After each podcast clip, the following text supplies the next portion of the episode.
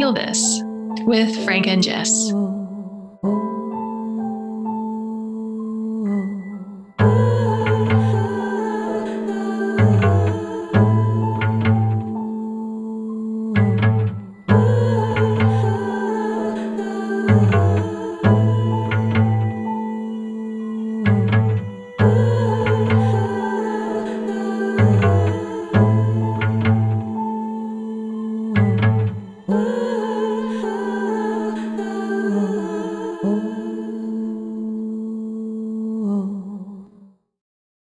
Welcome to Feel This, a series of experiential conversations between me, Jessica Olberz Singleton, and Frank D'Amato, where we explore trauma, healing, and awakening through the lens of relationship.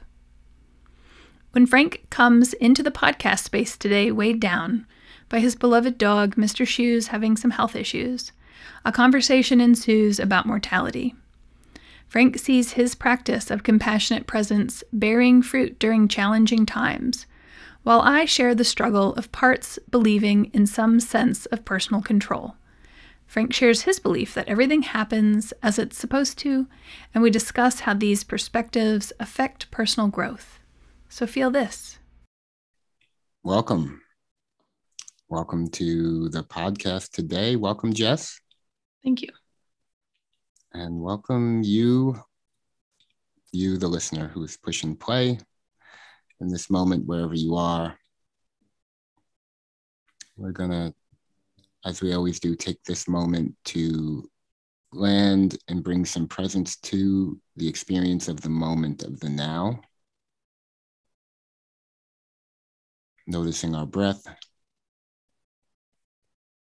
letting our awareness drop down where it usually lives up in the head and letting it drop down in and around the heart area. And as we breathe in, breathing right into and out of the sensations of the heart. And also feeling into the belly,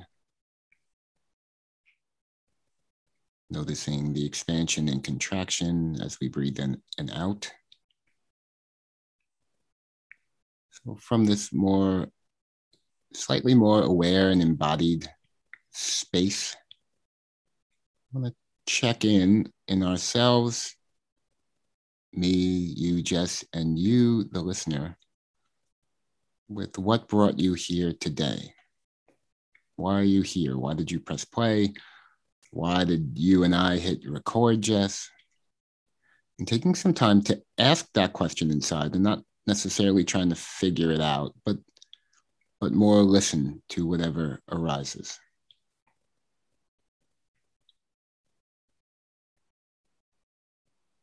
And whatever is arising here, taking a moment to acknowledge it inside yourself, whatever's here.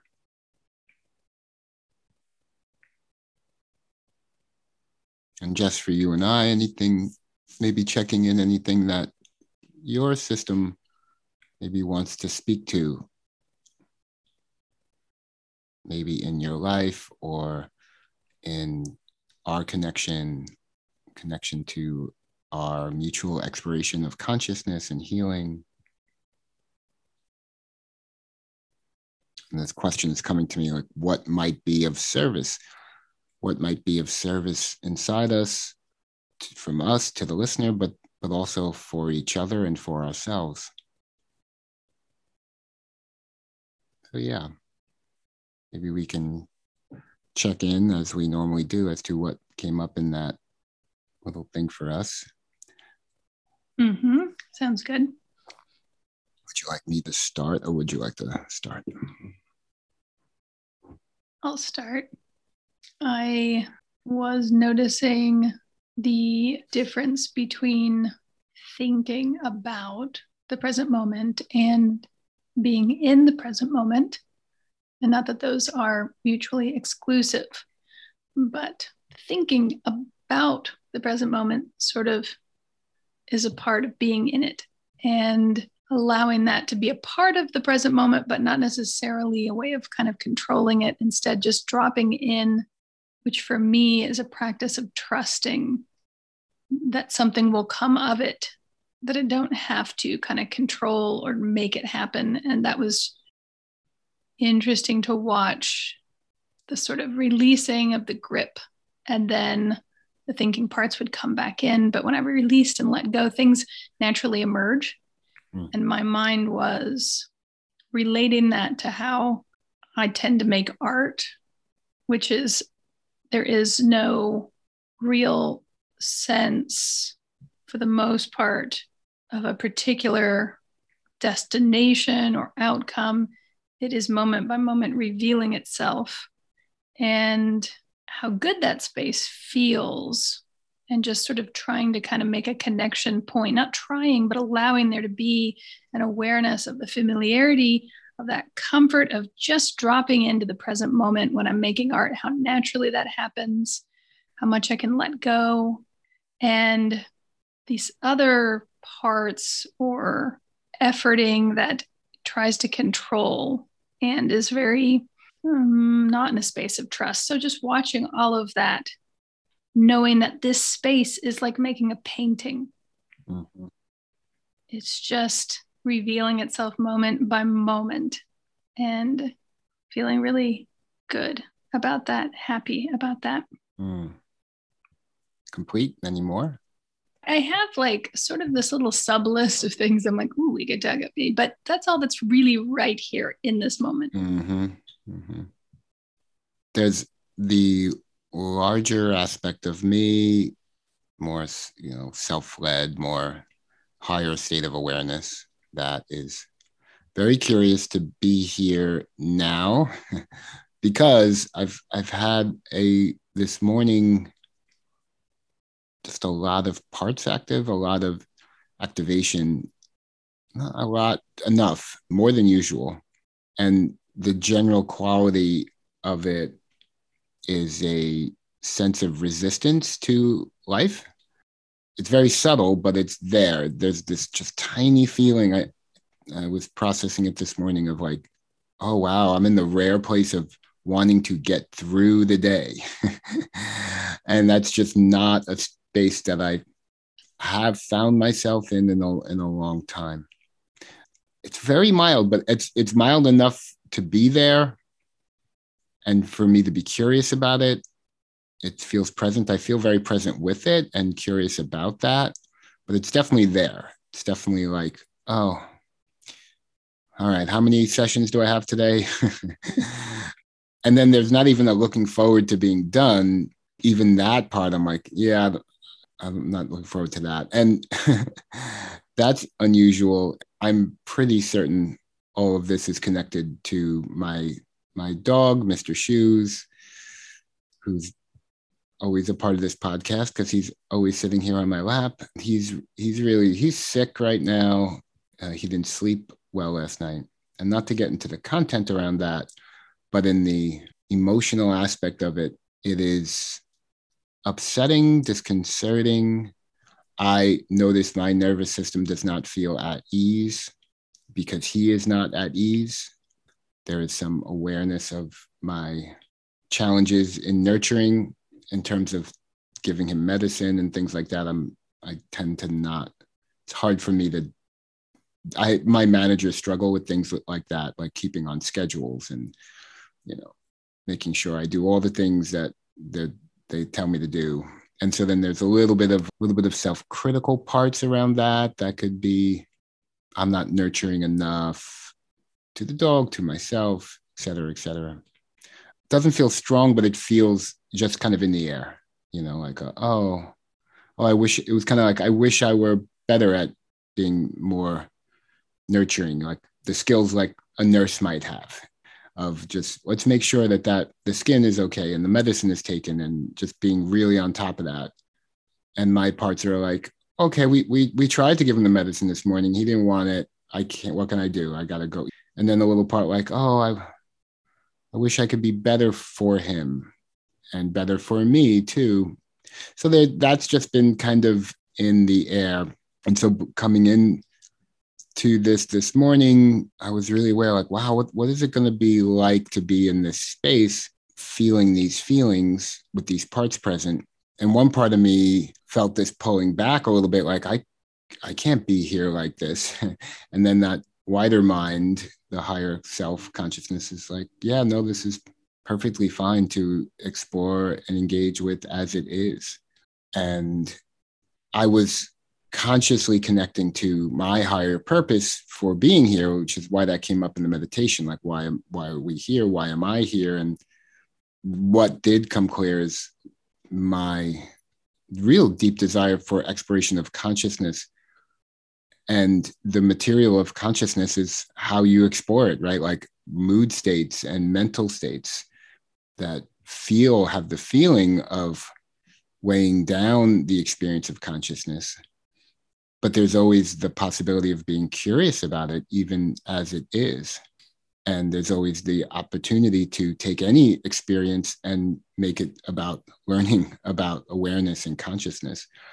Again coming back to a previous episode talking about the red button and if i had a red button this is challenging if i had a red button if i could press the red button and make shoes better right now right i would say 98% of my system would say yes for all kinds of reasons for myself, but then all these ethical stories as well. Like, well, you know, there's a dilemma there of like, I want to make it better for him because I love him. But nevertheless, I'm definitely in this state of parts of me re- resisting and rejecting this aspect of life around sickness and caring for sickness and I'm aware of my trauma history with the brain tumor that comes up around that as well. Death, that's all in the room. I'm aware of that too. So, yeah, lot's coming in now. A lot of awareness around, oh, yeah, this does trigger my my energy around death and grieving and saying goodbye. Mr. Shoes is 14. I've been very conscious that this these are the last you know stages of his life he's not quite anywhere he's not he seems in great health aside from right now but i've been very conscious about that and i've been very conscious about walking through this process and knowing my my parents are in their 80s and so that's on the horizon as well so i've been very conscious that my relationship with shoes at this stage of his life as being a precursor for walking through saying goodbye to my parents. So that's a lot there. and processing around my own relationship to illness in my past. So that's all here in in the now. Yeah, I can feel energetically a heaviness on me. Feels on my shoulders and my just like this heavy kind of cloud that's energetically sitting on my body a little bit that I feel it. Kind of a weight, like a weighted vest almost. And I do have this beneath and through that weightedness, I do have this sense of openness and curiosity about this moment and a real desire to not hit any red button and make anything different. Particularly right now, this feels can't say it feels good, but it feels true. Mm-hmm. So I'll, I'll end with that. Mm-hmm. I feel a lot of tenderness and compassion, softness. I feel grateful that you decided to do this and share this place where you are and what's going on. I have parts that are very aware that about a year and a half ago, my cat was injured and sort of relating my parts during that time to what you're describing for your parts right now and looking at similarities and differences and really marveling at what I see as the level of self compassion you have for yourself, that you have access to offer your system that self compassion, and that it's that's different from my system of like really giving myself the messages during those moments that the way I am responding, the stress I'm feeling, or the way I'm struggling, the parts of me that are struggling, that it's not okay.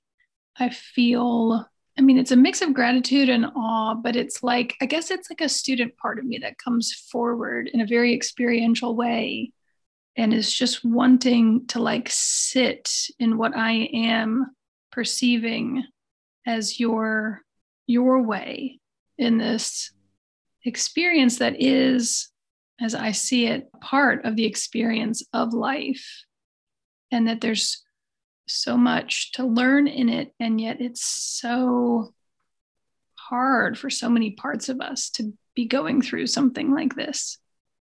Mm. Yeah. Yeah. I'm feeling a little teary. Um,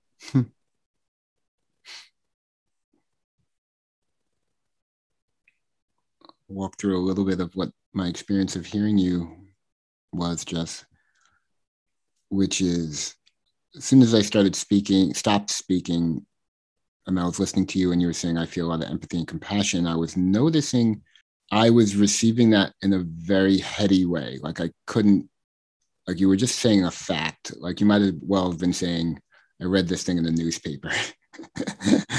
Not exactly, because there was, I could feel it in the tone of your voice, but there was a definite lack of sense of taking it in or hearing it as real. It was like I was hearing you across a really long and dark hallway. You know, you were like re- like a tunnel almost. You were like hundred feet down in the dark, and you were like saying that. You know, that's how far away my felt sense of compassion. And I noticed that, and then I, I really, I opened my eyes, and I, I had a felt sense of wanting to feel it more.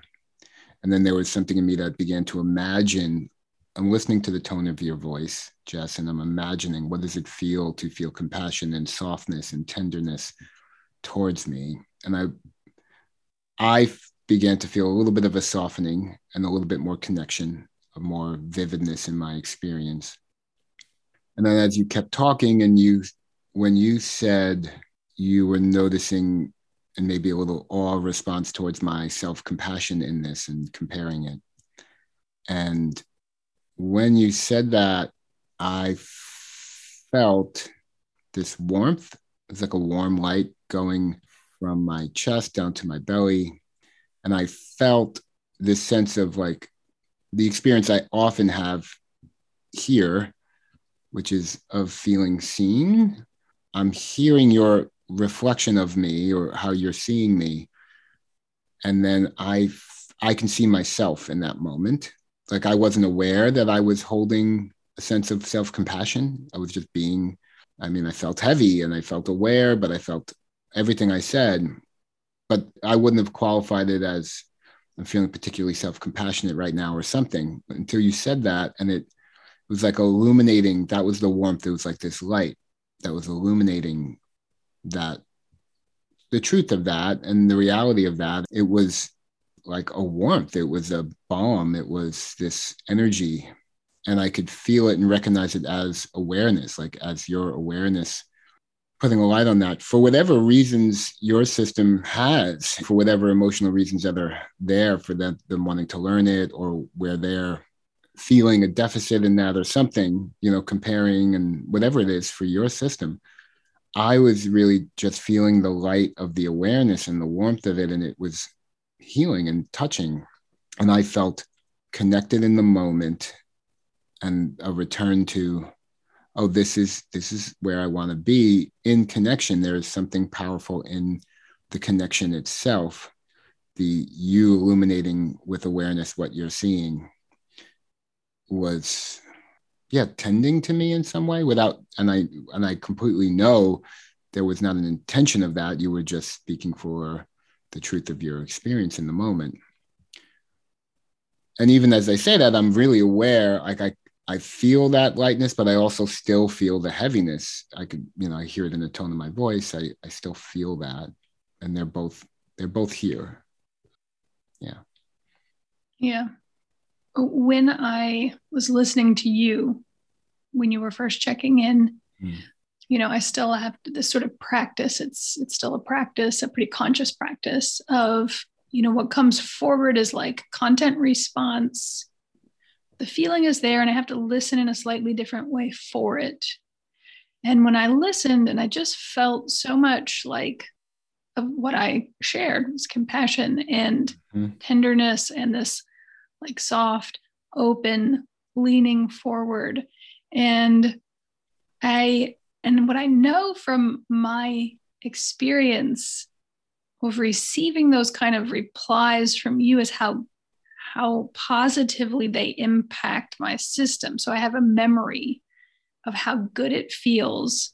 You know that was sort of like um a thread to follow to say i know that if i share this it will have value because i have felt the value of that before. And so mm-hmm. hearing you describe the way you were listening at first from the mm-hmm. you know through this long dark hallway that's an experience I still have a lot when people share something loving or complimentary. Actually, just anytime I think anyone shares anything where they say, they're saying in a more experiential way, I see you. Mm. I'm experience I am experiencing you and this is how. And it's even vaguely positive. I tend to experience it through that long Mm. hallway or as if there's like some sort of barrier between me and them. And it does feel very intellectual. And so I appreciated hearing you describe. It was almost like you kind of imagined what it would be like to be me offering that mm-hmm, to you mm-hmm. and that that was your access point. Mm-hmm.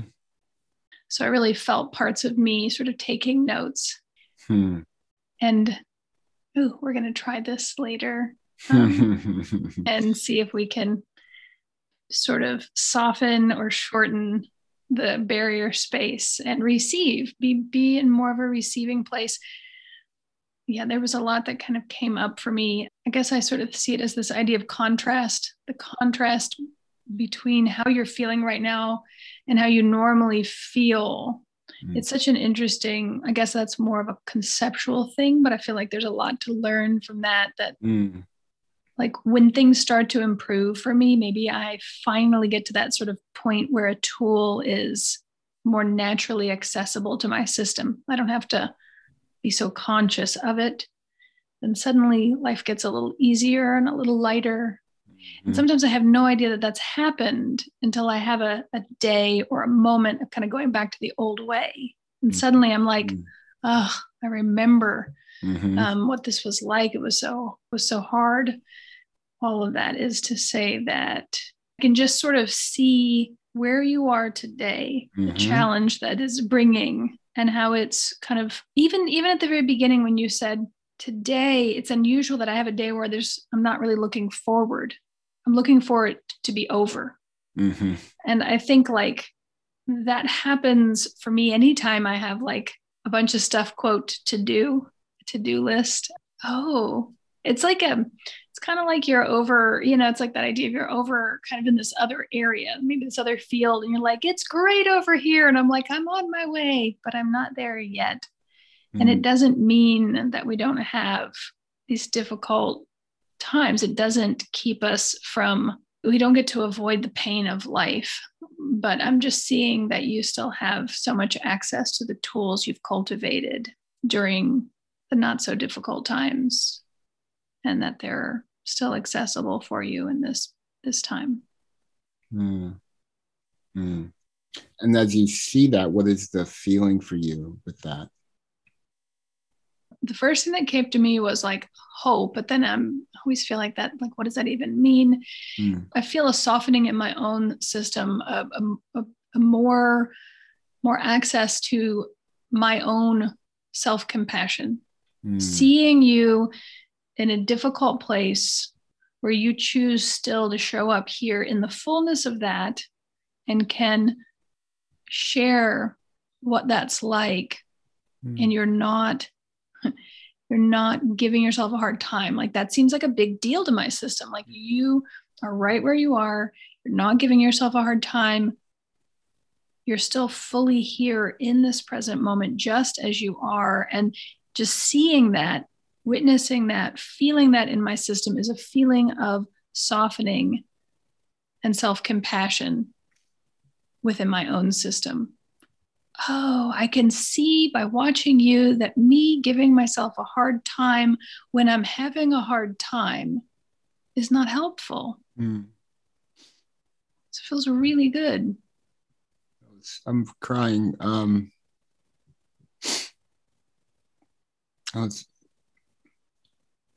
hmm. That was such a beautiful experience to listen to you say what you said. Parts of me are hmm, working to, to, to put some words to it. Very similar to how it felt before, like kind of warmth in my body, a feeling of being seen.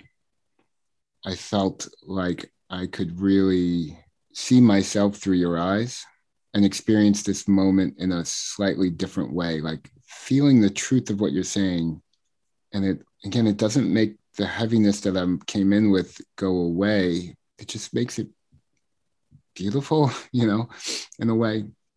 Like I can still sense there is a part in me that would hit the button and make it go away because he just doesn't like it. He thinks that he's not supposed to feel that way. He thinks the the better way is to be happy and to be, you know, light and excited.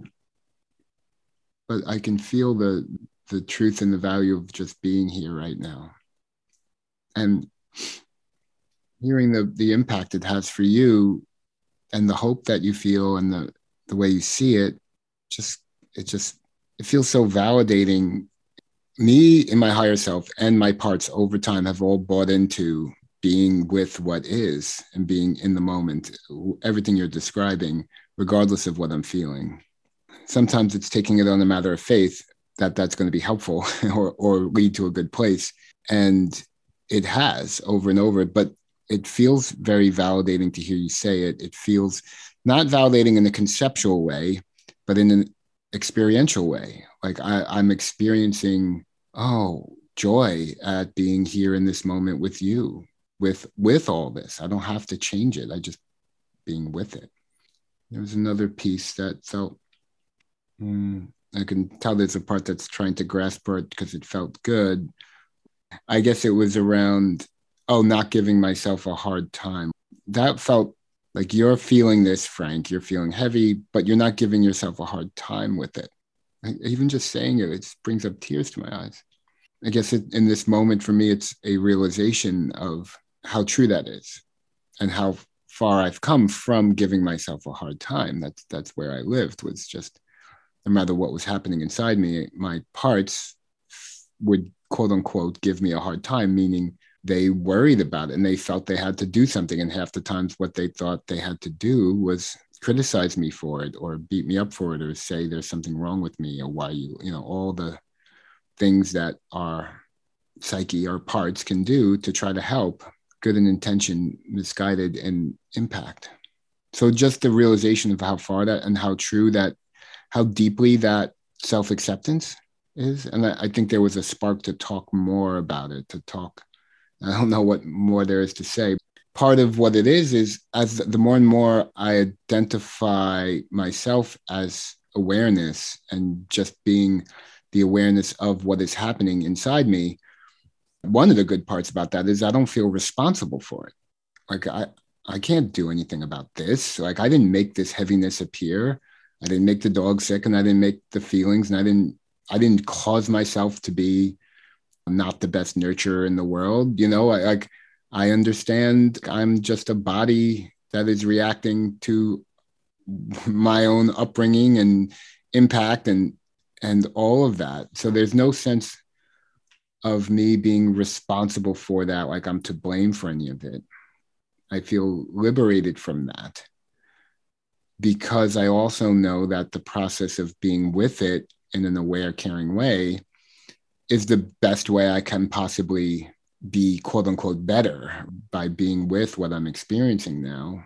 I, I can feel I'm becoming a better nurturer for myself and for the dog without beating myself up about it. Yeah, I don't know. I want to pause there because I, I said a lot and I want to, I feel teary still and I really want to stay connected to you and yeah hmm. one I have this part that over and over again things you you've shared and I can't remember them all, but it like comes forward and it's like for real, for real, like that's an option. You can do that.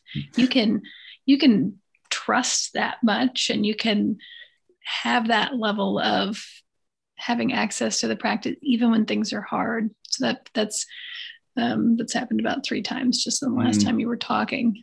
Hmm.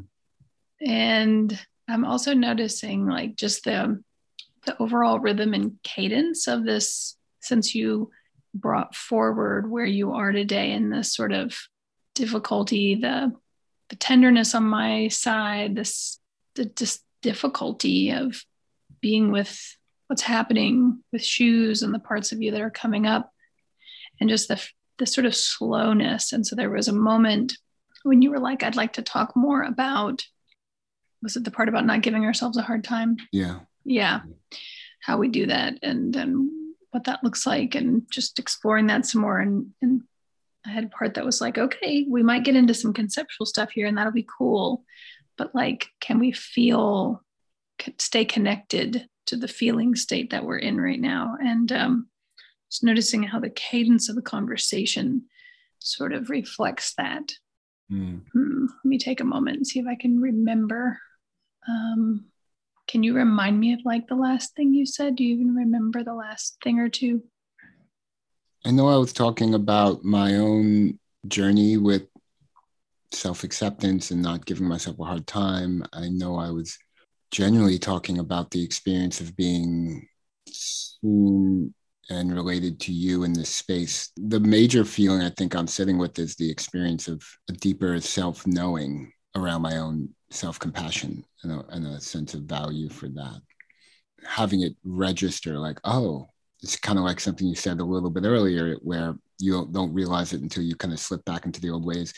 This is similar in that, like, I'm not realizing it until you reflect it, and then I'm like, oh, oh, that that was not always the case, and I wasn't even aware I was doing it or that it was happening because I don't feel like I'm doing anything. Exactly. I don't know if that rings any bells for you. Mm-hmm. Yeah. Yeah. One of the responses my system sort of brought forward was just how much the level of trust you have. I can't remember exactly how you said it. You have enough trust in your system to believe both, to believe that even when even when you're you can't see how it could work that you trust this process enough to lead you back to to healing. And then you sort of in my mind it was related gave the specific example that while you have parts that say i'm not very good at nurturing or taking care you know the sort of nurse parts of being with shoes that instead of giving yourself a hard time to try and to try harder at being a nurse or being what you think he needs think you you know like those thinking parts that back out and say this is what i need to do right now. And even as i say that i can feel like in my own system the sort of frantic energy that those parts hold for me mm. that are sure. It was again it was comparing sort of what you're describing in your system with what i still experience in my system. Like i still believe i have parts i should say that believe i am to blame and that if i try harder I can control or I could have kept the thing from happening.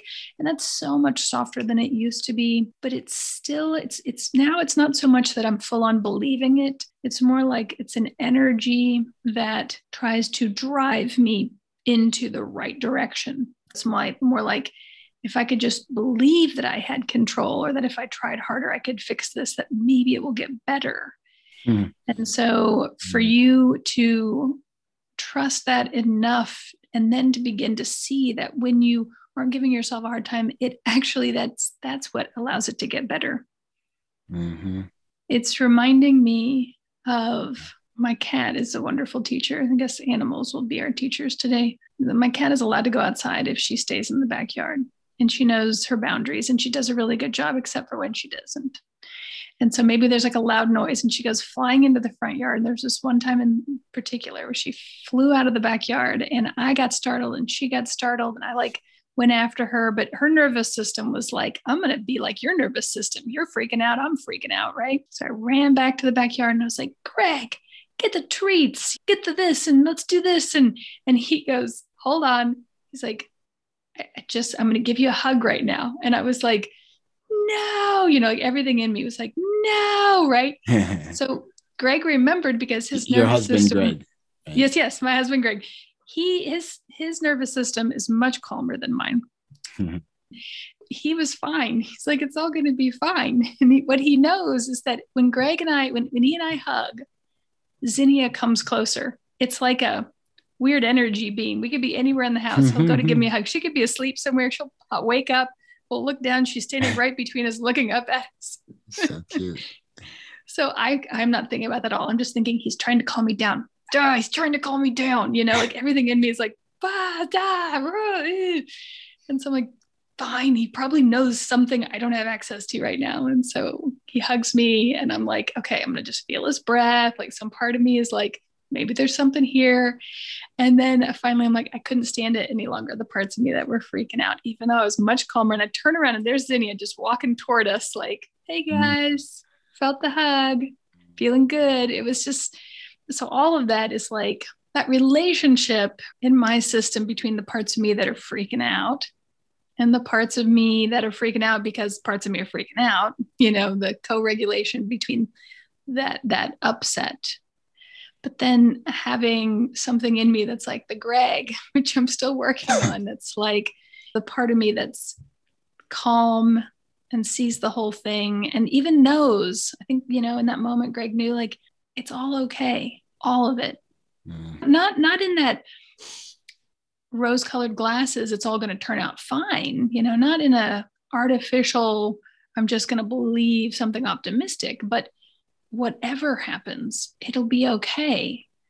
And creating that place inside myself that can be an access point back to that. Mm. It's happening. Uh, it's just, I'm not there yet. You know, there's still those moments where I can throw myself past the threshold of being able to access that still. Mm-hmm.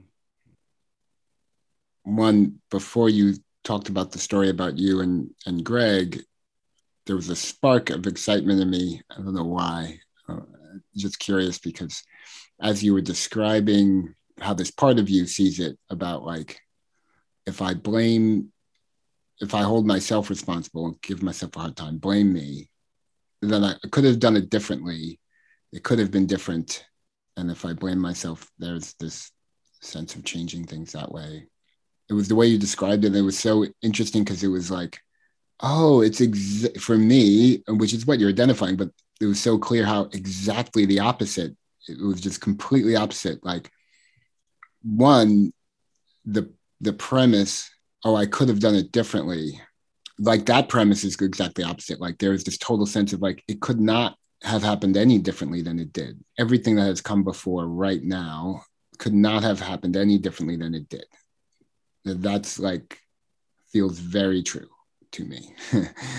it happened exactly the way it happened and needed to happen. And so the parts of me that would in the past have the very human would have, should have, could have, they exist on very, very thin ground. Like if they pop up, they're just this like little passing thought. They don't have any weight in the system because we've spent so much time, like anytime that those beliefs came forward, we really, really spent time with them, like, oh, really pulled them apart and freed, liberated my system from the kind of, I'm going to say, shackles of those constrictions about a relation in the relationship to the past.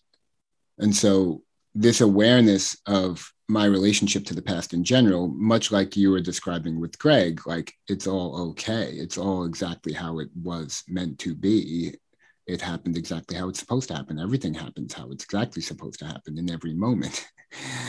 and that feel that felt sense of that truth. So one, that premise flipped on its head from that part of you that has the, you know, I could have done something different. So there's no sense in me that I could have could in this moment be any different of a caretaker for shoes than I am. And then there is this knowing like you said, the knowing of the opposite that actually the more present I am to that, to this moment, the more I change and the more I become better without trying to be better, just feeling it. And as you were talking about your reflection on my trust of that and the depth of my trust of that. What came up for me, again, all of that same feeling of, whoa, really feeling seen and feeling like these aspects of me feeling realized in the moment right now, which is a very awesome experience. That's a very like, whoa. It's it feels like it's taking something that's there and kind of dormant and like making it come alive.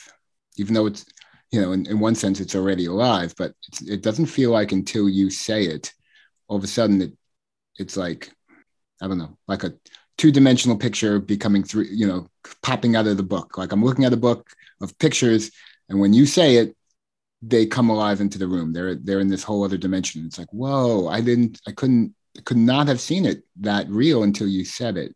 So there's a realization happening. There's a quelling of a sense. Here's an existential um, dread, exile in me, which is a feeling of what if I do all this work and I do all this awakening. There's this part that's like, what if nobody knows and it doesn't matter? nobody knows. Nobody knows how, nobody, and what does it matter? You know, there's this voice like, it doesn't matter. You know, it doesn't matter. And there's this little pain with that, that when that flashes in my consciousness. And that, I think that connects to what I've mentioned before about parts of me that want to be um, noticed or recognition, the parts that strive for recognition, I believe, are trying to quell that existential dread underneath of nobody, well, never being seen. And the feeling of you saying it here in the now and seeing it is a balm for that place in me, but not in the way that, and not in any surface way it's a very deep and resonant and real because it I can hear how deeply it's coming from an experience in you right now. And so it's all fused with the resonance of connection between us. And as I say that, I just spontaneously became really aware of the listener and mm. really feel my heart energy going out to you who's ever listening and a real desire to feel a sense of relationship with you, the listener, in the same way that I'm feeling that with you, Jess. And there's a part of me that doesn't know how to do that except to say, that's what I'm feeling right now. and, and I'm curious about what you're feeling right now as the listener. And curious if, if you can become curious about what you're feeling right now, even as I put that energy forward towards you just mm. notice what what comes up in you. Is that alarming? Is that surprising? Is it touching? Who knows? But just really curious about what does come up in that moment for you. And for you jess right now whatever's alive for you i'm curious. Yeah. As you were sharing the balm the page going from 2d to 3d mm-hmm. just by hearing me talk and share how I'm being impacted by what you're sharing, I felt the, you know, the power of what happens here in this space and the power of relationship, of authentic relationship and connecting with other by connecting by by sharing my my true inner experience as best I can and putting feelings first, you know, just that whole mm-hmm. thing we do here and and i started to think about the audience as well. And as you brought up the audience just a moment or two after I, I wondered about them i guess i realized as you were sharing that i was thinking about how are they taking how are they making how are they making content of this? And i don't you know in this moment i'm seeing the value of content as a way of accessing an experience. So you pointed toward the experience they might be having. What experience is the audience having? Yes. You know, is it is a particular person having hearing us? In my mind, I guess from more of a maybe manager perspective, and there's wisdom in that manager that's like people know the experience, many people know the experience of having an animal who's sick, having an animal who's aging. Even as we speak, my brother is at the vet with his cat who is having mm. some issues and who is an older kitty and he's been sending us messages kind of keeping us up to date of what's going on and just how the content here is quite universal Mm.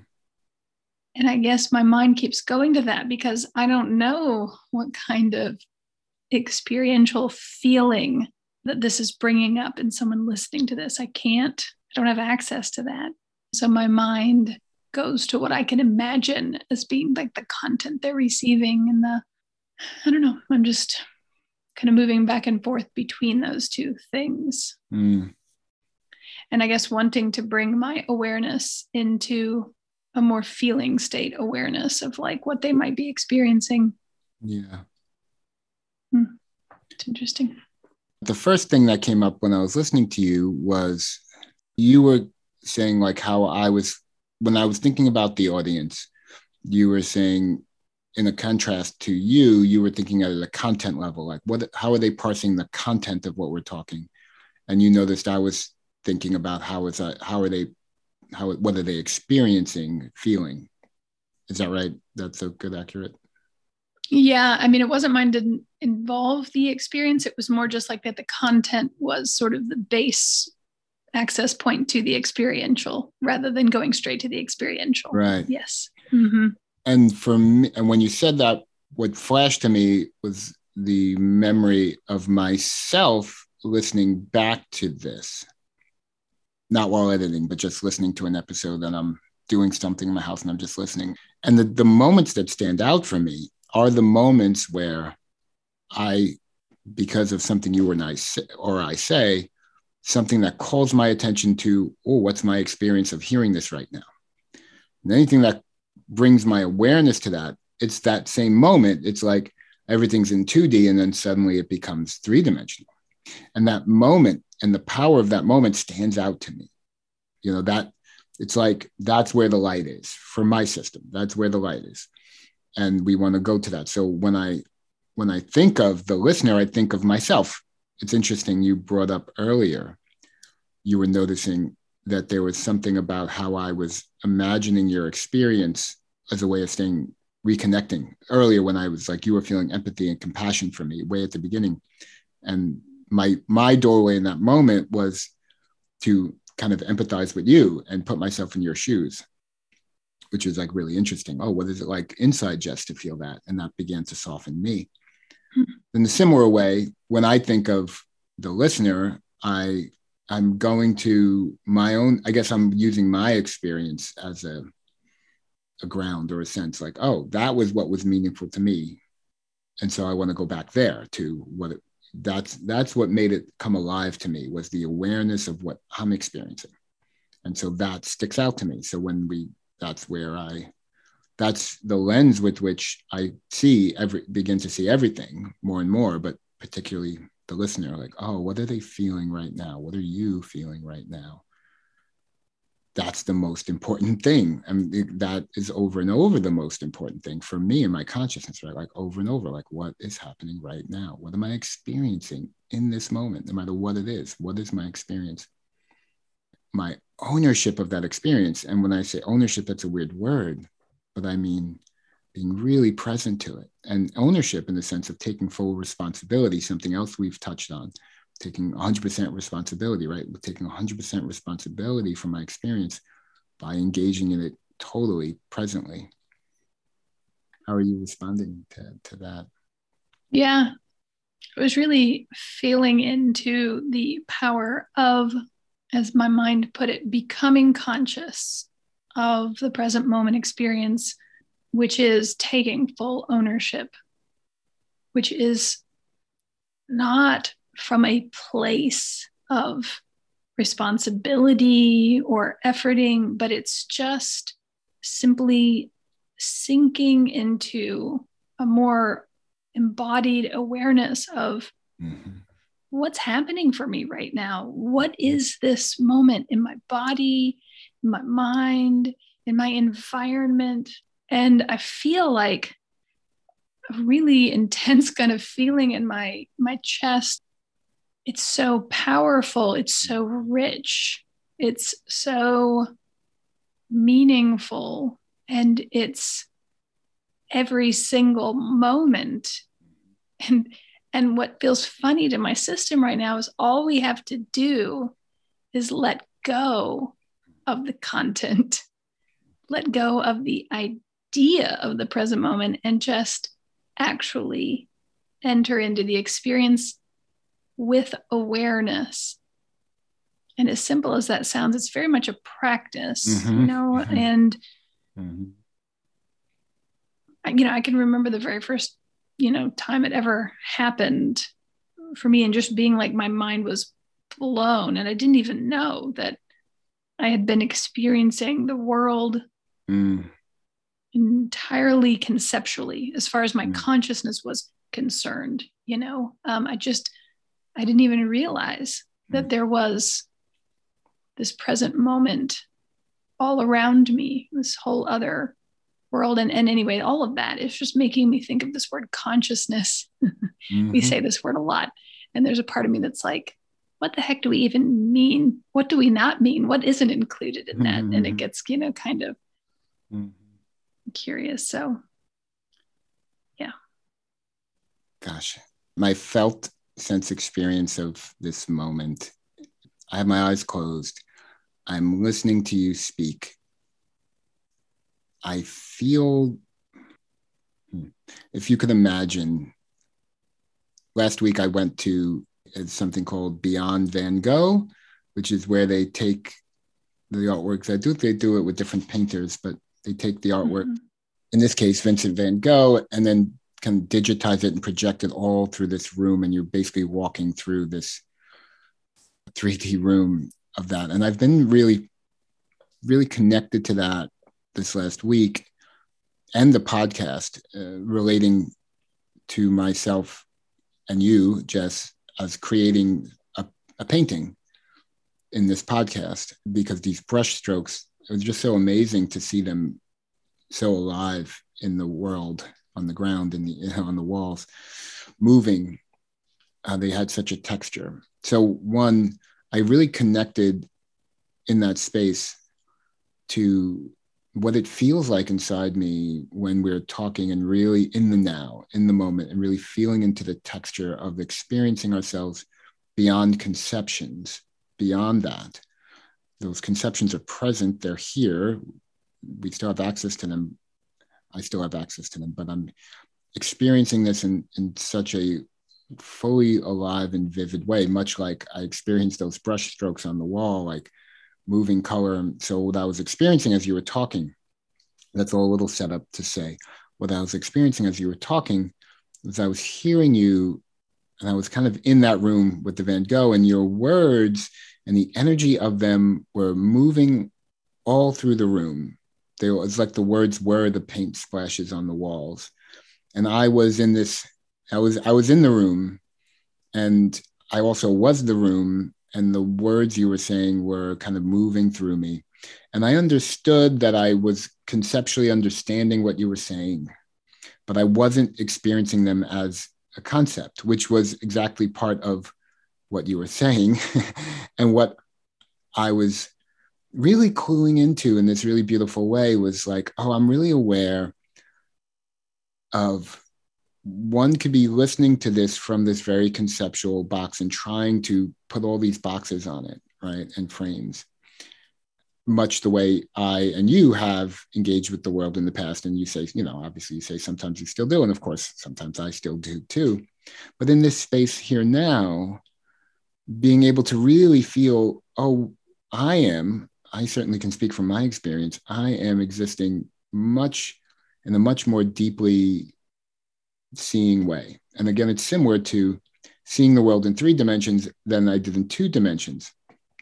And I'm experiencing this moment in this extra dimensional way, which is beyond these simple cognitions of what's happening and trying to understand it cognitively, but feeling it as a fully alive, embodied expression and experience of of the moment and and a sense of unitary consciousness it's all happening in this one beautiful flow I, I can see the words coming out of my mouth as i say them i can feel them touching the air around me i can feel them going out to you i can feel them going out to the listener i could I could feel that I'm not even here doing this. I'm just riding this wave just like everyone else is riding this wave. It's not even me saying these words. These words are just coming.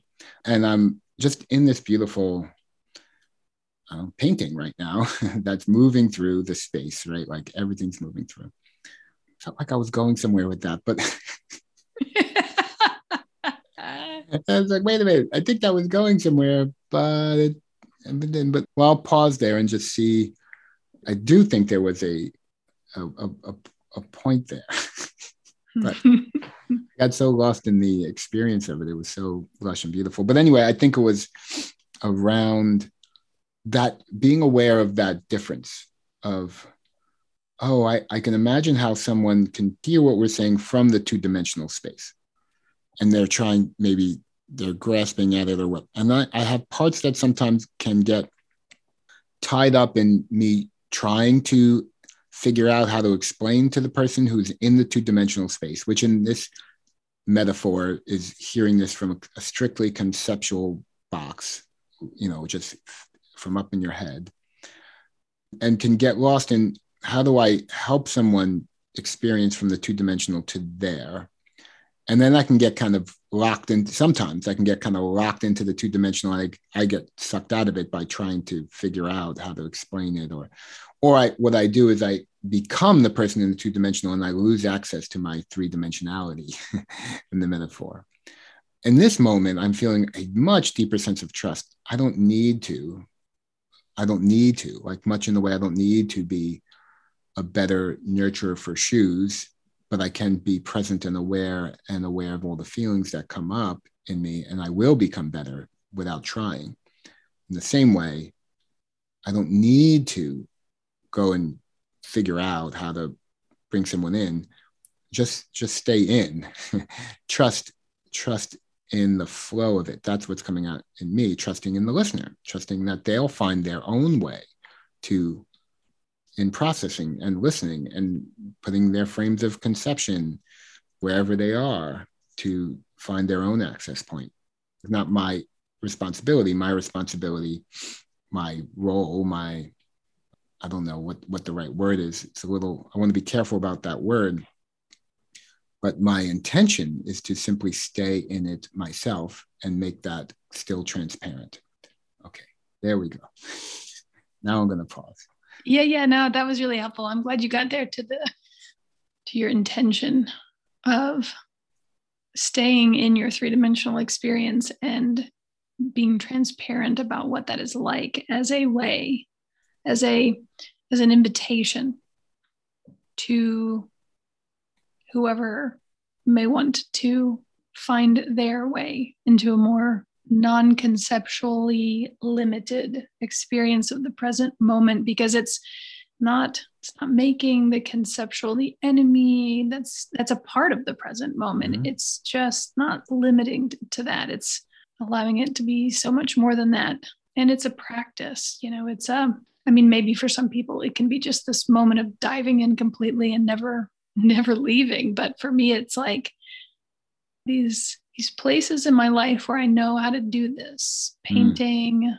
for example, gardening, generally being in nature, and and then allowing those places to sort of teach some of the other places in me that maybe have less trust or more wanting a sense of control too. So that's that's I guess what I'm describing is the internal version of what you're describing like you and the listener. I can see inside myself the parts of me that have found their way into this more three dimensional experience of the present moment being an invitation to the parts of me that are not there yet.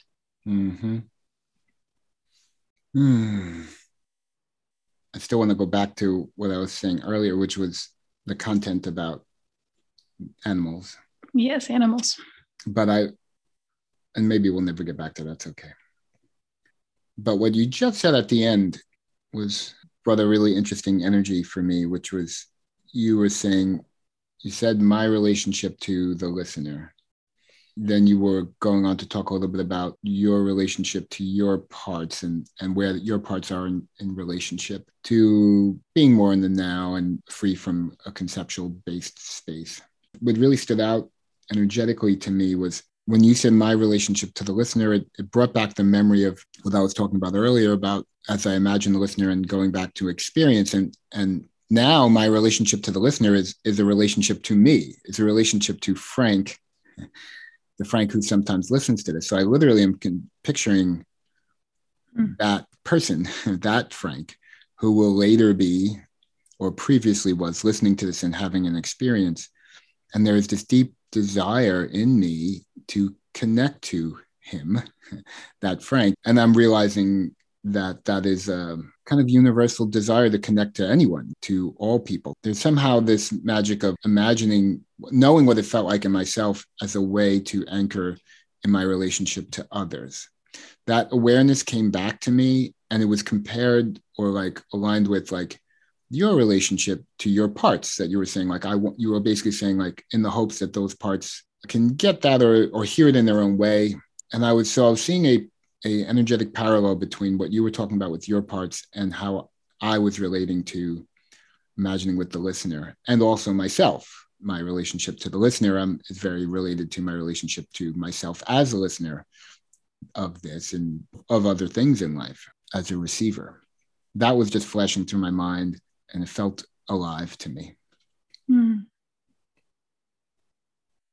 I don't feel called to get into the details of this, but I definitely have had some very insightful and interesting experiences being a listener of our podcast. Mm. You know, it's a totally different experience than not totally different, but it's quite a different experience than making it.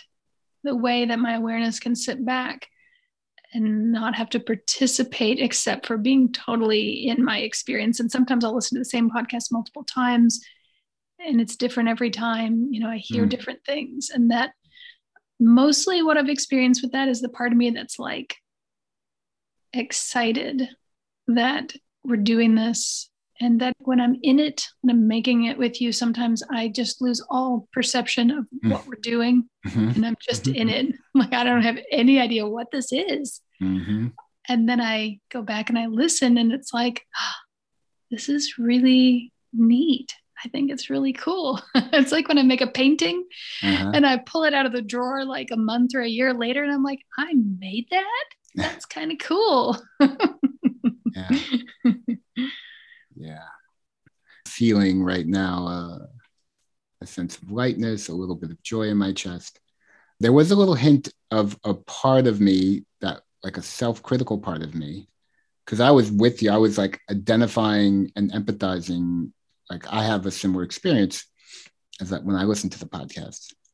And that that critical self-critical self-conscious voice in me as it was seeing that in me was saying oh you you're just enamored of yourself or like you're the only one who likes it. Like you oh well you would like it. You frank you like it. But nobody else does. It was very low level but it was there. And it was energetically it was like i'm putting my hand over my head. It was like off to the right of my head up and above and beyond. Mm-hmm. so it's kind of like hovering over here that energy. But the the felt sense of warmth and excitement was all in my chest and that felt like a way more the predominant experience of like feeling the truth of it because i felt i feel the same thing when i listen. I have a very similar experience of like oh this the experience of pulling the thing out of the drawer like oh and hearing something different each time and having a kind of different relationship to it in, in, in different moments. And then that was interesting. So there was the one part that was a little critical of me saying well you just like what you do and nobody else likes it. And then there was another part that was like well so what? Like good enough for me. I like it. If i get something out of it that's more than merit. I, that you know like that part's like we have no complaints if we enjoy doing it and we enjoy listening to it well what more do you want you know? Um, yeah. So that's interesting too. I've got all those same parts. I think i could just say ditto ditto ditto. And then I thought about the intrinsic and extrinsic mm. value ideas that like I'm doing this and I'm getting something out of it and then I'm getting something out of listening to having done it and you know if you don't want to come to the party then my guess is you're not hearing me say this right now. You know what I mean? Like I've already lost that person and that's okay. I'm just getting so much out of all of it, even the process of Mm, of like putting it out into the world yeah. and the, the parts and the feelings and it's it's been a amazingly rich experience and I'm excited to keep doing it and I hope someone wants to listen to it because if they don't I might have some different feelings about that yeah. yeah. yeah and I'm I'm wondering about like sort of the well go ahead I, I guess I'm thinking about wrapping up and I'm thinking about Yeah, animals and hoping that we'll get to it at some point but Well, I guess I'll come back to the animals piece and then we'll maybe wrap up. yeah But it was really about the content. Like what you brought was, oh, you were thinking about the listener and thinking about some, uh, everyone can relate to having an, not everyone, but many people can relate to loving an animal and caring for them and, and relate to dying. Not that Mr. Shoes is necessarily dying, but but that's the fear that's present for me and relate to our anxiety and fear about our wellness and death Mhm. and so there is a doorway into that by saying the gift of what we're doing is it's so free of the content. Like oh i mentioned what got brought up was about the heaviness about shoes but then it just became about how i was being with that and what came up for you and seeing me be with that. And it almost was completely immaterial what was the original trigger of the heaviness could have been a million things and so there was an awareness of yeah there's so much great value in the process of what we're doing and, and exploring in the moment. And there's so much great value in like well what would it be like to talk at a more content level about the particularities of this? You can tell i can tell like the more fine-tuned the detail becomes about the oh well the doctor said this and then this is going on with his butt and all this stuff right? The less it becomes to some degree, the less it becomes valuable for a listener. I think there's a sense in me. But there is some sweet spot where saying, like, this is what's happening in relationship to this. And these are the feelings that are coming up. There's a space to, ex- to tip the notch over a couple of degrees into the more particular emotional relationship to what's happening, the, the content around the dog in this case, but could be something else in another case. And there's a curiosity about that and an opening to explore that, if that makes sense. It, I don't know. for sure maybe you set this like a door into a you know you open the door labeled animals and there's all kinds of things in there that aren't you know they may have some specific i mean even as it happened the the the sort of specific story i shared about my cat teaching me about regulating my nervous system and Yes. my sense of responsibility we didn't talk about all that but i imagine that some people will relate to some part of that story around that. But to to look at it more pointedly from a animals as teachers of the present moment and parts and our consciousness and even our one of the ways i think a lot of people know the present moment in a more full way is through their experience with their animals because it's a place where we don't need any content usually we just get to feel our feelings and see this animal who is fully inhabiting their body and their present moment experience. So, yeah, I think that could be a really rich jumping off point. Yeah, and I, I was appreciating what you said, and what was standing out to me was resonating was the awareness of like looking at life as a teacher as a whole every experience like oh what is what is this experience here? What can it teach me? And um, big ones for me are death.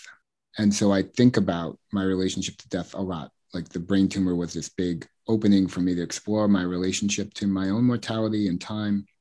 And as my parents are getting older i'm thinking about saying goodbye to them and my relationship to them at this stage and the last few years as Mr. Shoes has hit, you know, gone into the double digits in age, realized, okay, like he's wait, he's got more years behind him than left. There, you know, I don't know how many, but I am very aware that we're going to be entering into this stage.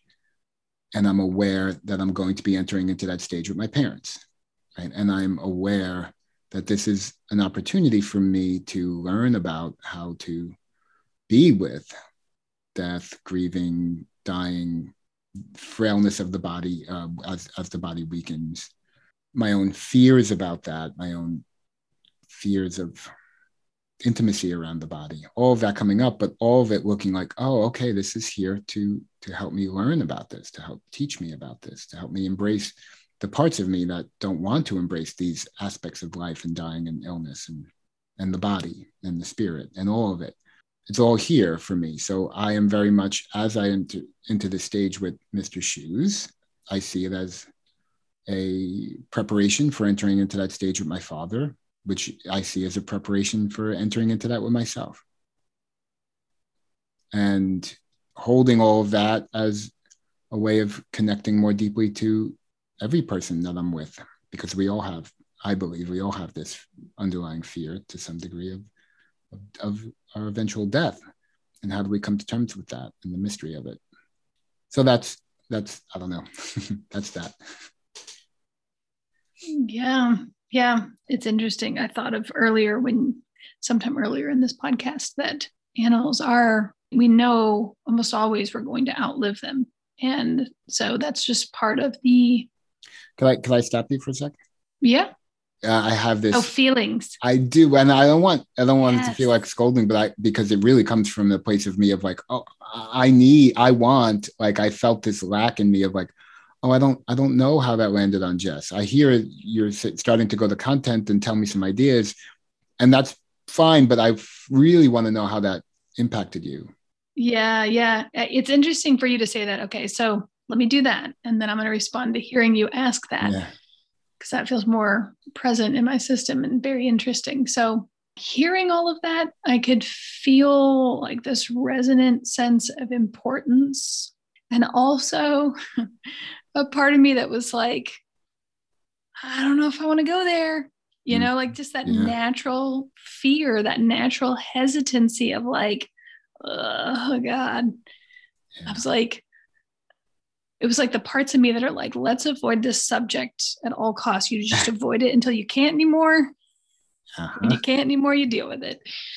So I felt also a sense of appreciation, but it was somewhat overshadowed by the part that was like feeling more of the avoidant. Yes, yes, yes.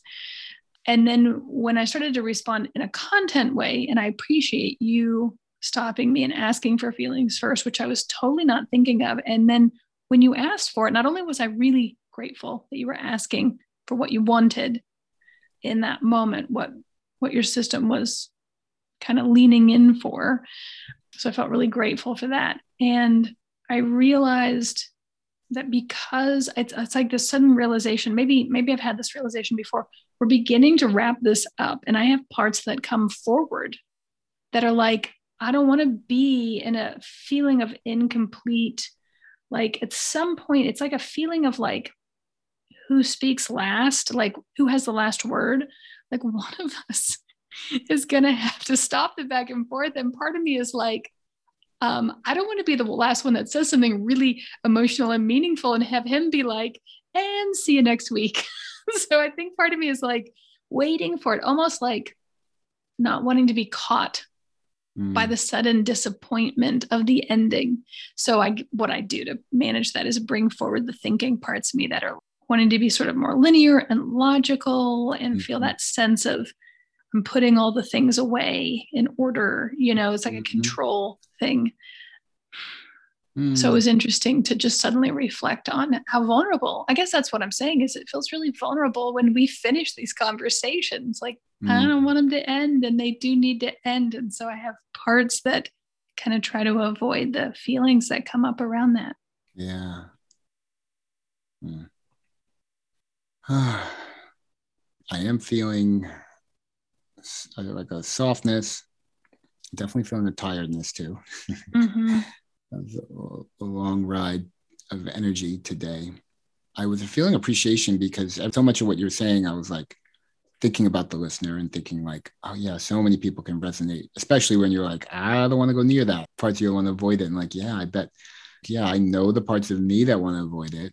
And I know there's parts in the listener that are maybe feeling, maybe felt something and wanted to get away from it and maybe started to distract, or who knows how how your system relates to you, the listener, your system relates to mm, feelings, fears, anxiety around dying or death or questions like that. And that's a really great opportunity for all of us here, since we are wrapping up, just to take a moment um, to check inside with our own internal experience, checking in with your experience of this journey we went on today, noticing where you came in, you, Jess, you, Frank, and you, the listener, where, where you started from and where you're feeling now, and, and noticing all of that journey and noticing anything that really stands out to you energetically, maybe emotionally, maybe cognitively. Yeah. Anything coming up for you, Jess? What do you? Yeah, for me, I was just suddenly getting like just clear as a bell that me not responding with feelings first to your last big share was me in the parts that don't want to talk about endings, that don't want to talk about death. It was a little microcosm of this is how I deal with death. The death of this particular podcast, mm-hmm, right? Yeah, this particular right. recording was just like, I'm going to go to my head. It was really, really interesting to notice that. So, mm.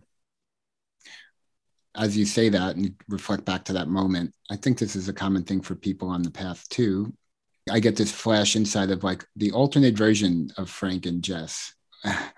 so Frank in the Frank Frank in the past, or the alternate version of Frank, right? But it would be relational. The alternate version of Frank maybe felt too fearful to stop you because he he wouldn't want the old version of Frank. What, what I did say, I don't want that to feel like I'm criticizing you or uh, chastising you or something. He doesn't. He's afraid of being in that energy so because of his fear of that would feel bad to you, he won't say anything. So then you stay in feeling you're just doing you. You're fine, you know, not a problem. But I'm feeling uh, starting to feel like this disconnection, this sense of moving cognitively from myself. Like I start to like, oh, I got to go where Jess is. I don't know where she's feeling, but now it's almost like I start to see the lights in the room start to dim. And then the parts of me the lights in the room start to dim and then there are parts that now the parts start to get a little a little bit frantic and they've and they've got to put the mask on. Okay what are we supposed to say now? Okay you know i've got to have some response to jess uh, what is she saying? All this yeah. management of stuff of what it's supposed to look like and should and and it's all behind the mask and it's all a little less authentic and real and i could see that picture and i can go oh i'm so I'm glad I'm not there. you know, I'm glad there's such a trust between us that I can say, "Hey, I, I don't want, I don't want this to land the wrong way, but can you tell me that because I need that right now. I want that. I feel the value of that. So yeah, yeah i hope to reciprocate that feels really good to hear and i i am not tuning into any moments for me when that has happened although i'm sure it has because i know that's something that happens for me my versions of that. But then part of me just came forward that was like i loved that he did that and i want to do that to him. I want to interrupt him uh, gently and uh-huh. thoughtfully that would be great. ask for what i want. Yeah. Okay well i hope you the listener had a rich as rich of an experience or somewhat even a fraction of how rich it was for me and i believe yeah. for you jess same yeah and uh, in whatever way we have maybe in the future established for you to give feedback. I hope you do. We don't have that yet, but it will be there at some point. So we would love to hear about your experience and what you noticed in yourself. So, mm-hmm. and we'll see you next time. See you next time.